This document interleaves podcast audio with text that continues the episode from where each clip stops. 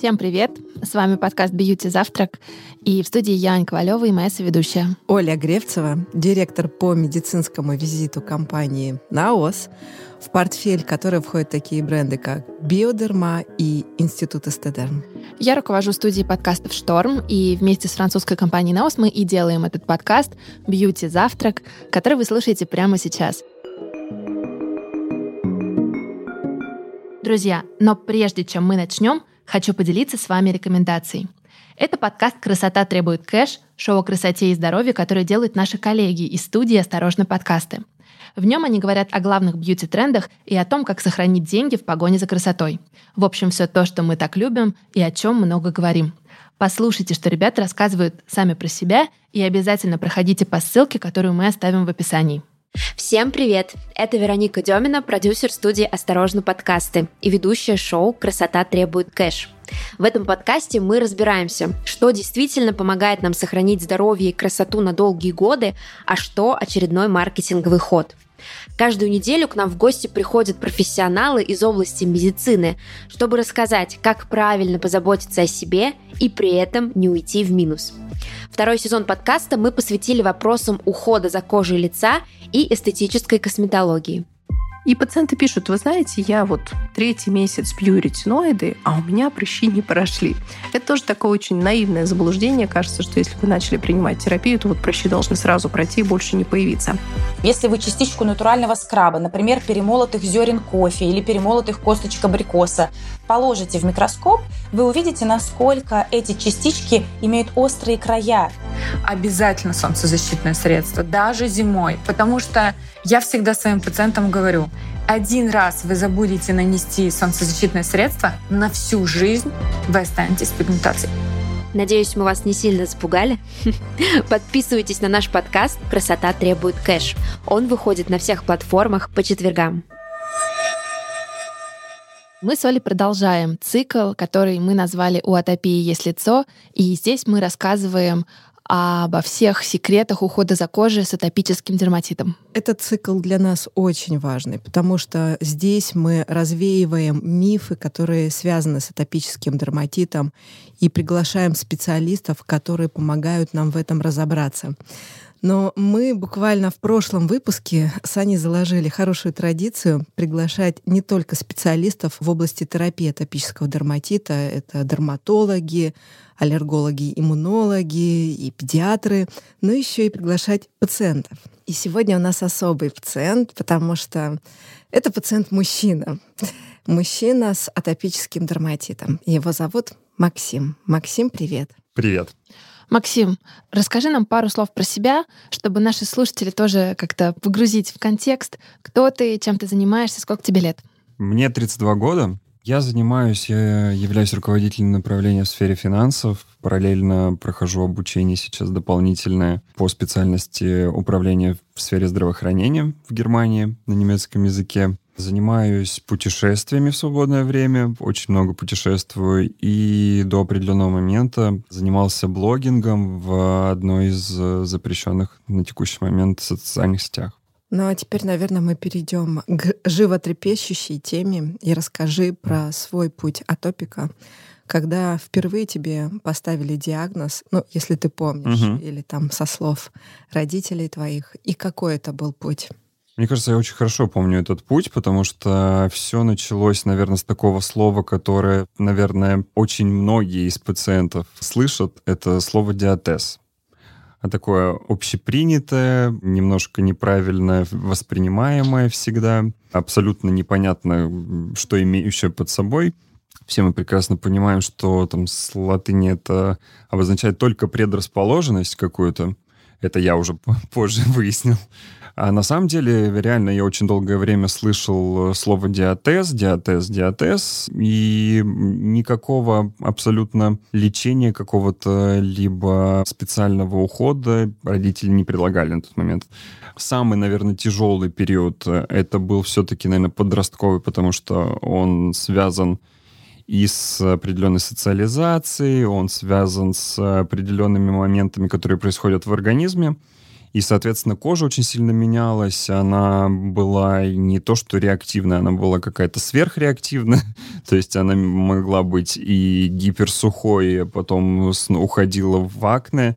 Соответственно, была очень жирная кожа. И, соответственно, это был, наверное, самый тяжелый период негативные последствия этого подстегивались тем, что это все-таки такой тяжелый э, период в жизни каждого человека, да, когда мы очень трепетно относимся к своей внешности, и когда необходимо завоевывать какое-то место в обществе, выглядеть тоже очень хорошо и по сравнению там с остальными какими-то своими там одноклассниками, одногруппниками и так далее после этого периода уже произошел какой-то процесс принятия себя и своей кожи. Это уже было, не, наверное, не только моя заслуга, а заслуга тех специалистов, с которыми я начал эту проблему и эту особенность свою изучать. И прошел тоже большой путь э, различных врачей. Это были аллергологи, иммунологи, это были дерматовенерологи, дерматологи, специальности врачей, которые этим занимались, банально терапевты. Все говорили какие-то заключения. То есть это был периоральный дерматит, это был атопический дерматит, это был нейродермит. Э, всевозможные диагнозы были поставлены. Но в целом все привело, наверное, к тому, что все-таки диагноз устаканился со временем, и все-таки я осознал, что это все-таки атопический дерматит. Вот такой вот был путь. А в подростковом периоде твои друзья, твое окружение замечали проявления на коже? Вы говорили о том, что у тебя за покраснение, корки, высыпания? Естественно, это не оставалось незамеченным, особенно в летний период. Это, наверное, самый тяжелый период для любого атопика, потому что это всегда какая-то открытая одежда, особенно для мальчика молодого. Это всегда какие-то майки, шорты и так далее. И это те участки тела, которые в любом случае как-то выделяются на общем фоне твоего тела. Поэтому всегда были вопросы, что это у тебя. И единственный, наверное, ответ, который я помню вот с того времени, это ты просто банально говоришь, ну, это аллергия, там, не, неважно на что, там, на апельсин, на мандарин, на лимоны, это просто аллергия. Ну и все, в принципе, на этом, наверное, вопросы заканчивались. Но вы не обсуждали, что это атопический дерматит, что он не заразный? Нет, конечно. Я тогда, наверное, еще сам, наверное, не понимал до конца, что это атопический дерматит. Я просто думал, что это действительно какое-то аллергическое воспаление, ну, то есть, ну, просто не знал на что. И никто не знал на что. Проблема была как раз в отсутствии, наверное, информации, то, что я и не мог донести, наверное, корректно и правильно, особенно в силу возраста, в силу отсутствия этих знаний, правильно донести все-таки информацию о своем состоянии здоровья. А как ты думаешь, вообще вот сейчас важно говорить об атопическом дерматите вне возраста? Важно. Особенно мужчинам. Важно. Особенно мужчинам, Почему? потому что мужчинам свойственно немножко замалчивать свои проблемы, не, не немножко, а даже очень сильно не говорить, потому что сформировалась такая парадигма, что когда мужчина говорит о своих каких-то особенностях или слабостях, то, ну, точнее, о своих проблемах, то он говорит о своей слабости в первую очередь. Поэтому мужчинам сложнее всего, наверное, в этом плане. Ну а что это даст, если об этом говорить мужчине? Здесь ни, ничего страшного. Самое главное, мне кажется, мужчине любому с любой проблемой кожного характера, в том числе с атопическим дерматитом, необходимо принять то, что это своего рода состояние как бы твое. И есть очень хорошая фраза, которая то, что не убивает, делает нас сильнее. Но я для себя немножко другую фразу использую. Это «моя кожа, мои правила». То есть я просто научился жить э, с этой кожей, со своей кожей по определенным правилам. У кого-то они заключаются в геле три в одном, который можно умывать лицо, тело, голову, ноги, все что угодно, или куском мыла а у кого-то это чуть больше, этот э, спектр средств, которыми ты пользуешься. Давай поговорим про правила, с которыми ты живешь. Что это для тебя и что входит в твою ежедневную рутину для того, чтобы ну, поддерживать себя в хорошем состоянии? На текущий момент моими правилами являются в плане мытья. Это в первую очередь средства максимально гипоаллергенные и без каких-либо отдушек. Я к этому уже привык. Хотя при этом я очень сильно зависим от запахов различных. Именно поэтому, наверное, я а, собираю очень большую коллекцию, например, парфюма, потому что я компенсирую это, ну, как я для себя объясняю, я компенсирую недостаток вот этого парфюмирования в рамках своей бьюти-рутины там ежедневной, потому что мне этого не хватает. Я не использую там дезодоранты, которые с отдушками, я не использую гель для душек с ароматом океана или кедра какого-нибудь, э, хотя мне нравится там этот, возможно, аромат.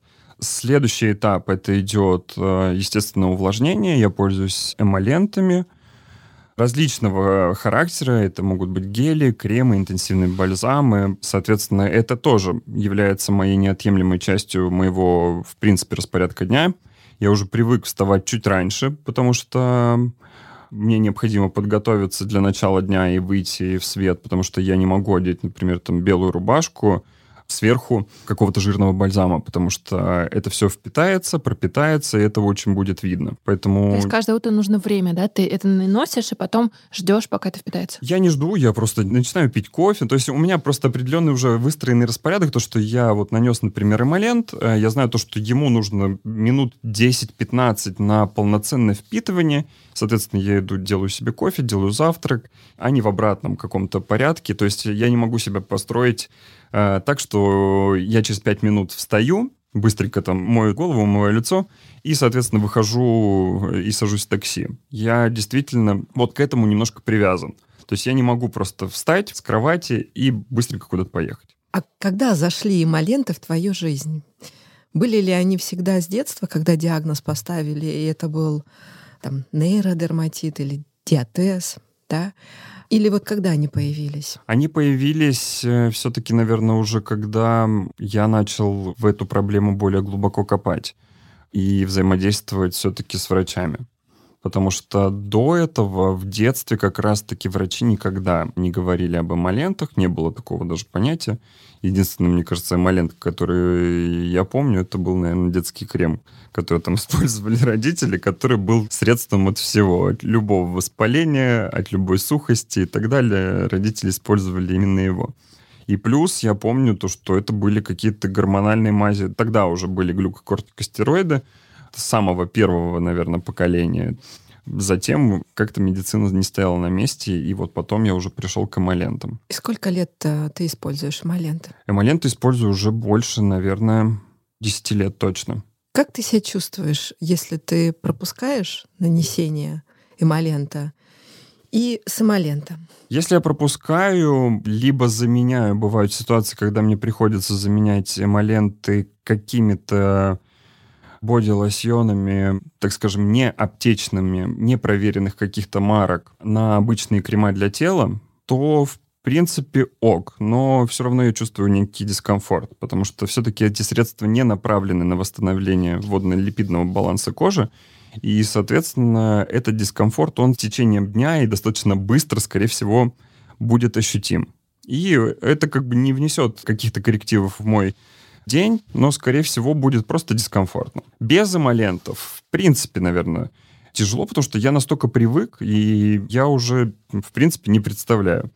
Я уже для себя как бы думаю то, что, блин, это, в принципе, после, наверное, 30 лет это обязанность, наверное, каждого человека использовать и довносить то неотъемлемое питание кожи, которое, в принципе, мы недополучаем. Мы в любом случае после там, 25 лет лишены нормальной выработки коллагена, и выработка данного вещества, она у нас замедляется очень сильно и очень кратно. И с каждым годом она все меньше и меньше и меньше. Поэтому я для себя продаю эту идею следующим образом, что я просто делаю свою кожу более, наверное, молодой, более приятной для себя же, для тех людей, с которыми я взаимодействую, поэтому ничего плохого я в этом не вижу. Ну, а я с большим удовольствием делюсь новостями. Дело в том, что компания «Наос» с брендом «Биодерма» запустили новый эмолент легкой текстуры, которая подойдет в жаркий период времени и в климате, где очень высокая влажность. Это средство называется Атодерм гель-крем интенсив. И средство еще характеризуется тем, что обладает очень быстрым охлаждающим действием Что важно подметить, что несмотря на такую интересную формулировку текстуры гель-крем, средство обладает липидовосстанавливающим действием. Как сказала Ирина Калинина, когда мы записывали один подкаст, она поделилась, что считает кожу атопиков дырявой, потому что не хватает структурных белков. Так вот, эм, специальный патент помогает эти структурные белки восполнять и делает защитный барьер целостным. Я уверена, что очень многие оценят эту текстуру по достоинству, потому что она мгновенно впитывается, и мы уже дали протестировать эту текстуру мужчинам-атопикам, которые остались в восторге. Будьте здоровы! Ты часто путешествуешь? Меняется ли рутина по уходу за кожей в зависимости от места, где ты находишься? Я стараюсь этого не менять, потому что я стараюсь как раз все средства либо брать с собой, либо где-то их докупать, потому что бывают очень спонтанные поездки, когда нужно прям взять, рвануть, взять только паспорт и так далее. Стараюсь докупать. Потому что есть определенные средства, которым я уже доверяю, я не готов вот как раз на вот это вот кратковременное какое-то увлажнение – которые можно заменить там на те бальзамы для тела, которые чаще всего там в отелях можем мы увидеть, они как раз-таки не решают эту проблему, они наоборот чаще просто ароматизируют как-то, немножко увлажняют, и, но это действие очень быстро проходит. А что ты сделаешь, если вот в такой поездке у тебя случится обострение? Такое было. и, в такие моменты, иногда в поездках, иногда вот в командировках такое случается, то, что происходит обострение, и необходимо в очень короткое какое-то время выглядеть очень хорошо. Иногда это могут быть какие-то съемки, это могут быть фотографы, это могут быть просто какие-то публичные выступления. И несколько раз мне прям приходилось уже думать, э, наверное, скорее о маскировке, чем о каком-то решении проблемы. В этом плане, конечно, есть определенные коррективы, которые могут быть внесены в мою жизнь в связи с обострением, потому что проявления дерматита могут застать вообще внезапно, да, может спровоцировать обычный полет э, на самолете и так далее. Ну, то есть в этих ситуациях приходится иногда маскировать. А у тебя есть врач, с которым ты на связи? Да, у меня есть. В принципе, э, я уже, наверное, в рамках своей специфики кожи сам себе являюсь больше врачом, потому что я уже знаю определенный список средств, которые мне могут экстренно помочь. Это касается как раз каких-то гормональных средств, которые мне там за одну ночь могут снять очень сильное воспаление, которое за пределами ремиссии. Поэтому у меня, в принципе, есть уже набор тех средств и тот боекомплект, скажем, который я могу использовать для этих целей. А ты чувствуешь, что ты особенный? Но я поясню, что я тут имею в виду. Например, там а, в подростковом возрасте ты не мог делать то, что делали твои друзья, или сейчас у тебя есть какие-то ограничения? Если да, то какие? А, наверное, я бы сказал, что нет, я не чувствую какой-то прям гиперособенности, потому что есть особенности намного сложнее, чем у меня. И поэтому это не такая большая особенность, которая очень сильно меня отличает от большинства, от э, вот тех как раз, кто может использовать обычный кусок мыла для ухода своего. Поэтому бывают ограничения, когда я себя просто ограничиваю, там, например, в приеме алкоголя, соответственно, в компании. Но чаще всего это происходит э, достаточно органично. Э, я стараюсь на этом не акцентировать внимание. И сам, в принципе, не загоняюсь по этому поводу. Соответственно, и я думаю, что люди, которые меня окружают, они просто это понимают как мой выбор. А что может вызвать обострение? Вот из того, что я услышала, полет в самолете или даже алкоголь? Да. Что еще? А, самое интересное, что до конца я сам не знаю, что может... Э... Ну, может быть, ты связываешь какие-то моменты, там, сезонность, стресс, еще что-то другое. Стресс однозначно влияет, э, сезонность тоже, да, потому что все мы знаем то, что атопический дерматит очень любит обостряться в межсезонье. Это весенний осенний период э, происходит обострение, как и, в принципе, большинство наших, наверное, каких-то заболеваний, состояний любого организма. Поэтому эти сезоны, наверное, самые такие, в которых нужно быть прям на чеку.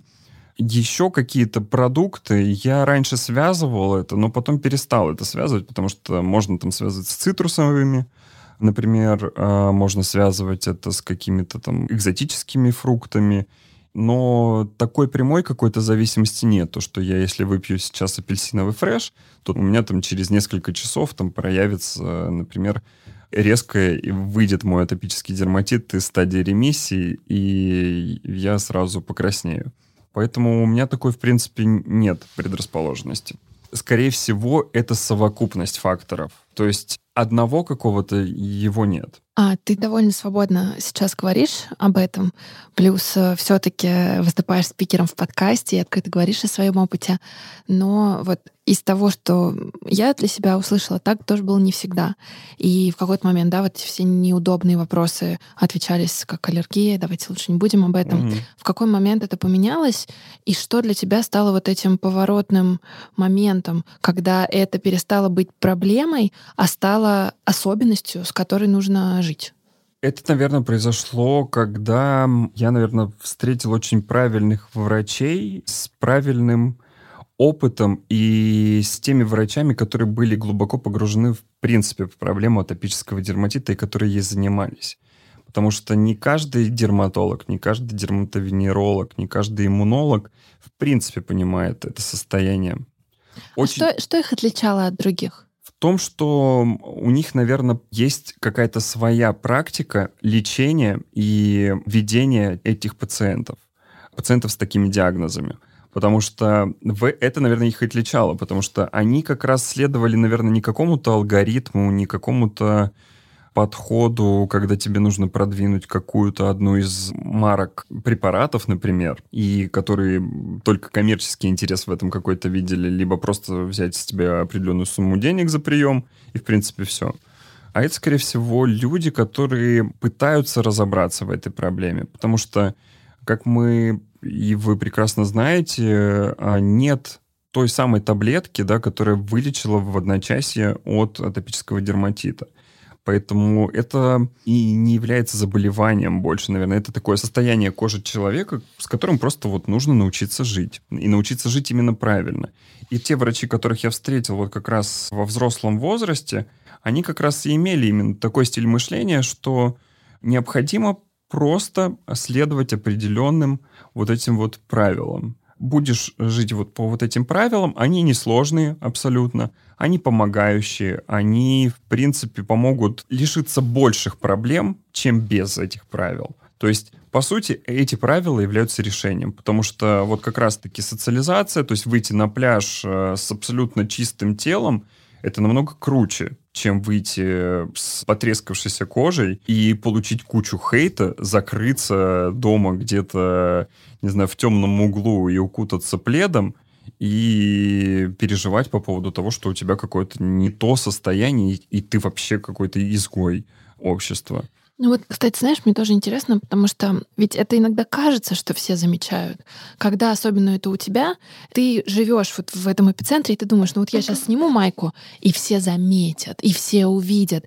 Я на своем примере замечала, например, что там мои подружки снимают, не знаю, кофты, и я не вижу их ожогов огромных. Знаете, когда вот на всю руку угу. бывает, и они там очень стесняются. Вот я не знал, как тебе сказать, там у меня с детства. А я говорю, слушай, я не заметила.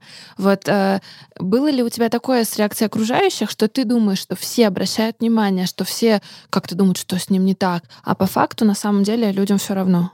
Да, я на самом деле соглашусь, то, что такое действительно было, а, но я от этого очень здорово избавился. То есть э, я абсолютно никак не комплексую на текущий момент по поводу даже обострения. Единственное, вот почему я и говорил ранее по поводу маскировки, потому что я не очень люблю как раз вот это именно повышенное внимание, когда это является таким триггером для... Вопроса? Для, для какого-то лишнего вопроса, да, когда у меня абсолютно другие задачи стоят. Если это что-то действительно деловое, и я не хочу, чтобы люди на это отвлекались, конечно, мне проще замаскироваться, использовать какие-то больше маскировочные средства, чем в моменте как-то решить эту проблему. Но при этом я себя чувствую более уверенно в данный момент конкретный. Слушай, я знаю, что до недавнего времени ты э, вел сообщество пациентов э, с атопическим дерматитом, то есть там такие единомышленники были. А так как ты сегодня являешься таким глазом э, мужской аудитории, да, атопиков, скажи, а мужчин там много вообще было? Да, достаточно много. А с какими они проблемами приходили? Что вот они обсуждали? Э, какие моменты их больше всего волновали? Ну, в первую очередь, э, наверное, это стандартно, это обмен по поводу тех средств, кто какими пользуется, кому что помогло. Это не знаю, использование каких-то дополнительных средств, например, там, солнцезащитных и так далее. Потому что жизнь э, достаточно у всех активная, и никто там просто не сидит на месте и мужчины тем более. А, у нас как бы тоже много всего происходит. Мы там а, постоянно свою кожу травмируем, когда бреемся. Мы делаем это практически ежедневно. Поэтому, в принципе, абсолютно такие насущные вопросы.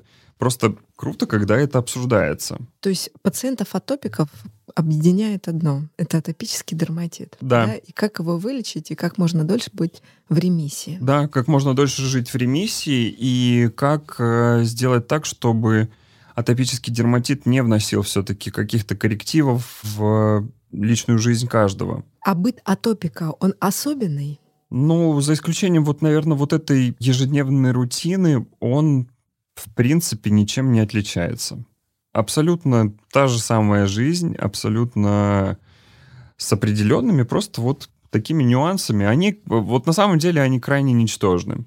То есть правильно помыться и правильно поухаживать за своей кожей, это, наверное, в принципе, must-have для каждого. Просто, скорее всего, многие это не используют и не используют эти возможности медицины для своей кожи. Возможно, именно поэтому и возникает такая ситуация, то, что там я в своем возрасте иногда слышу то, что я на свой возраст, например, не выгляжу. И вот как раз атопическому дерматиту я, наверное, за это и благодарен, за то, что я могу сказать, у меня кожа лучше, блин, чем у человека, у которого его нет. То есть привычка ухаживать. Привычка ухаживать и привычка питать свою кожу насыщать ее э, полезными элементами, которые мы не можем восполнить. Есть такой обоснованный факт, который гласит о том, что если один родитель атопик, то вероятность возникновения атопического дерматита у ребенка 30%. Если два родителя, то 70%.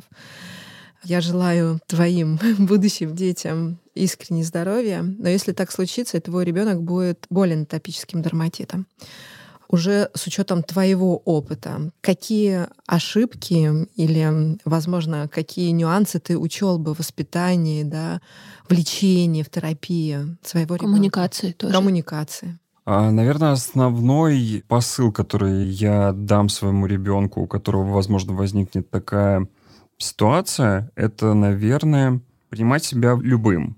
То есть абсолютно с любым состоянием, это первое, это основное, на чем, в принципе, строится принятие любого состояния организма. Неважно, это атопия или какие-то внешние.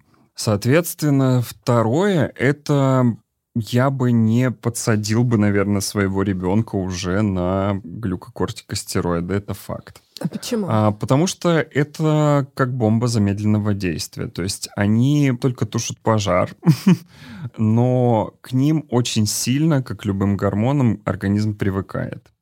У меня просто в детстве это было не системно, к сожалению. Это основная, наверное, причина, возможно, не очень успешного лечения в детстве, потому что как раз-таки несистемный прием вот гормональных средств, он сулит очень большими проблемами, потому что организм привыкает, организм не понимает, организм не знает, как э, взаимодействовать со своими же гормонами, и, соответственно, нарушается вот этот вот обмен веществ в нашем организме, и, соответственно, происходит еще больше нарушения, по сути, то есть вот это то самое средство, которое идет не во благо, а наоборот во вред. То есть я бы все-таки либо использовал, если бы гормоны, то использовал бы их э, системно, с плавным вводом и с плавным выводом, как это, в принципе, предписано ну, многими регламентами по использованию глюкокортикостероидов. Использовать все средства, которые, по сути, использую я, всю вот ту гамму, которую я уже привык использовать и уже на себе опробировал, потому что я испробовал за свою жизнь с атопическим дерматитом достаточно большое количество средств. А что бы ты посоветовал подросткам, атопикам, которые слушают этот подкаст, чтобы, не знаю, лучше принимать себя и легче выстраивать отношения. Потому что, опять же, не хочу приводить статистику, но она такова, что сегодня подросток, у него так сильно снижается качество жизни из атопического дерматита, что мало того, что он себя не воспринимает, ему очень сложно и выстраивать отношения с противоположным полом. А мы знаем, что это крайне важно. Когда тебе 14, 15, 16. Конечно. Да и потом. Это неплохо было бы. Да. А, на самом деле, наверное, совет будет в первую очередь все начинать нужно с себя. Все вот это внешнее как раз воздействие, которое мы получаем и принимаем, оно начинается все-таки с нас. Это касается любой, наверное, проблемы, с которой мы сталкиваемся. Если мы примем себя, в первую очередь примем свое состояние, примем свою кожу, будем относиться к ней действительно с уважением, наверное, потому что как раз когда ты начнешь уважать себя, вот эта уверенность, вот этот огонек в глазах, когда у тебя она действительно есть, он как раз будет притягивать людей. Неважно, какая у тебя будет кожа. У тебя, мне кажется, может быть там все лицо в шрамах и, э, и так далее.